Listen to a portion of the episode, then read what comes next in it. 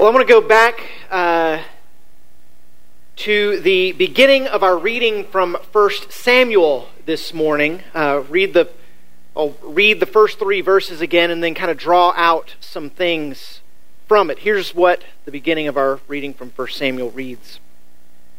Now the boy Samuel was ministering to the Lord under Eli. The word of the Lord was rare in those days, visions were not widespread. At that time, Eli, whose eyesight had begun to grow dim so that he could not see, was lying down in his room.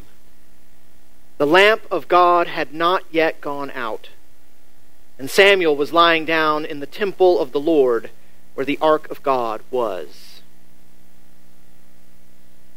So, as the beginning of the book of 1 Samuel lays it out, this moment in Israel's history was a time marked by a sort of spiritual malaise, sort of dryness and numbness to the presence of God that often led to gross atrocities in the temple and in the political sphere. And that's kind of all around this reading from 1 Samuel uh, this morning.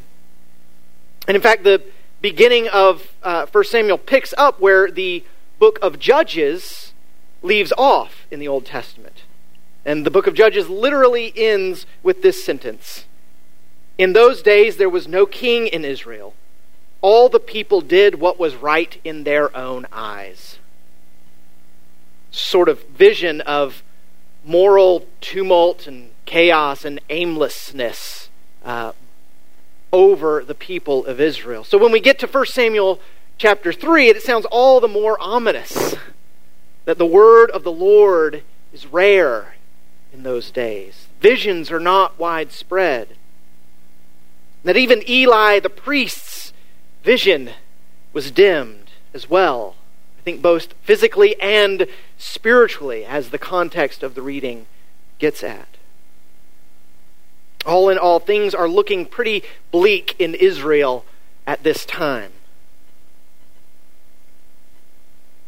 In one of his poems, uh, the poet W.H. Auden describes these sorts of times. He's speaking specifically of, of World War II, but I think it applies to, in a larger scheme, these sorts of times in the world. He speaks of waves of anger and fear circulating over the bright and darkened lands of the earth.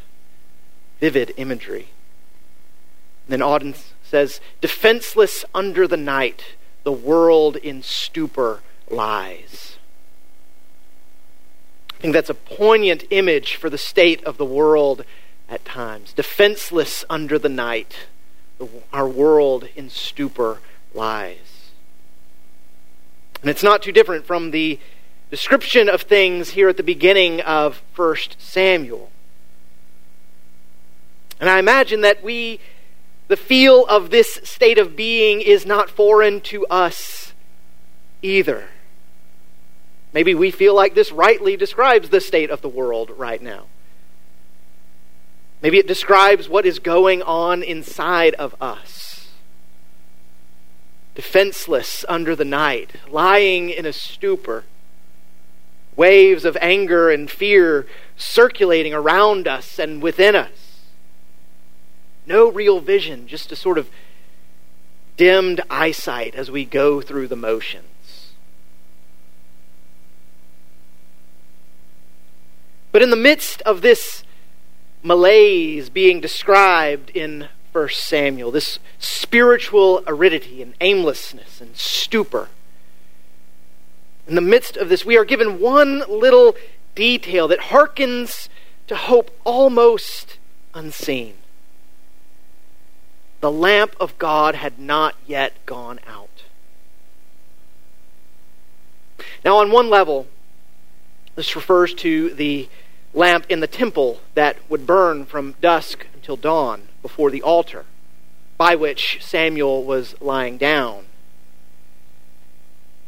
But given the malaise of the time and what was about to happen in the story, I think we are invited in this simple statement. The lamp of God had not yet gone out. We are invited to recognize also a sort of quiet defiance against this encroaching darkness.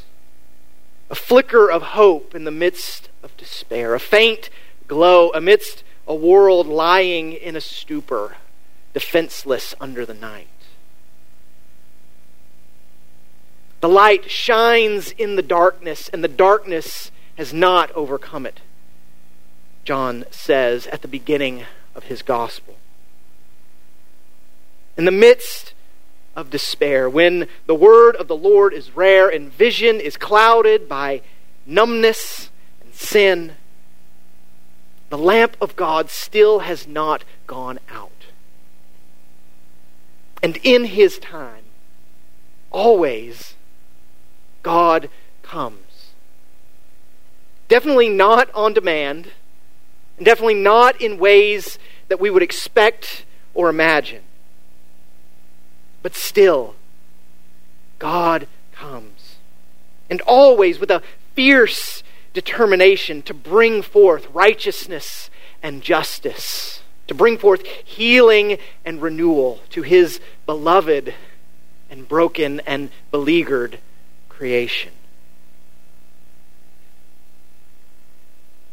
In the midst of a world scattered and frustrated and isolated by their own pride in the beginning of the book of Genesis, God comes to a wandering nomad named Abram, calling him into covenant with himself so that he and his descendants might be a light to the world.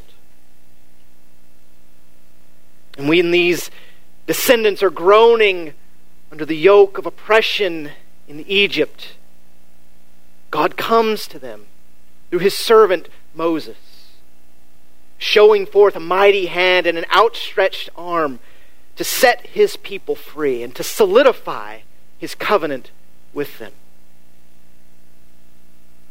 In the midst of a spiritually numbed and morally lost Israel, God comes to raise up a new prophet and judge, the boy Samuel, to bring forth righteousness and truth and justice, and to anoint a king who will do the same. And in the fullness of time, in the midst of a world pining under the weight of brokenness and sin, God comes in the most unexpected way imaginable. Through the humble willingness of a teenage girl to be born himself as a baby. The God who said, Let light shine out of darkness, becoming nothing but a faint glimmer in a world darkened by sin and death. And that baby, that small spark in a manger in Bethlehem, would come to set the whole world alight with the glory of his love. In his teaching and in his healing, in his friendships with tax collectors, and in his forgiveness of sinners, the light shined in the darkness.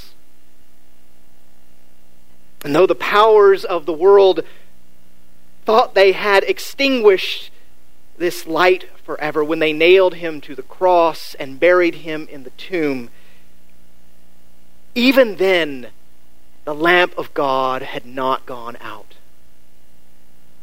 For it was through his death on the cross that the whole world would be flooded with the light of new creation when he burst forth from the tomb. The light shines in the darkness, and the darkness did not overcome it. Not in the darkest times of Israel's history, and not in the darkness that plagues our lives and our world today. Because Christ is the lamp of God that never goes out. Flickering faintly next to Samuel in his calling, reaching out to heal a man with a withered hand, and warming and shielding our hearts with the light of his presence, even in the darkest of times, as he invites us to rest in his promise that the light of his love will never be overcome. Amen.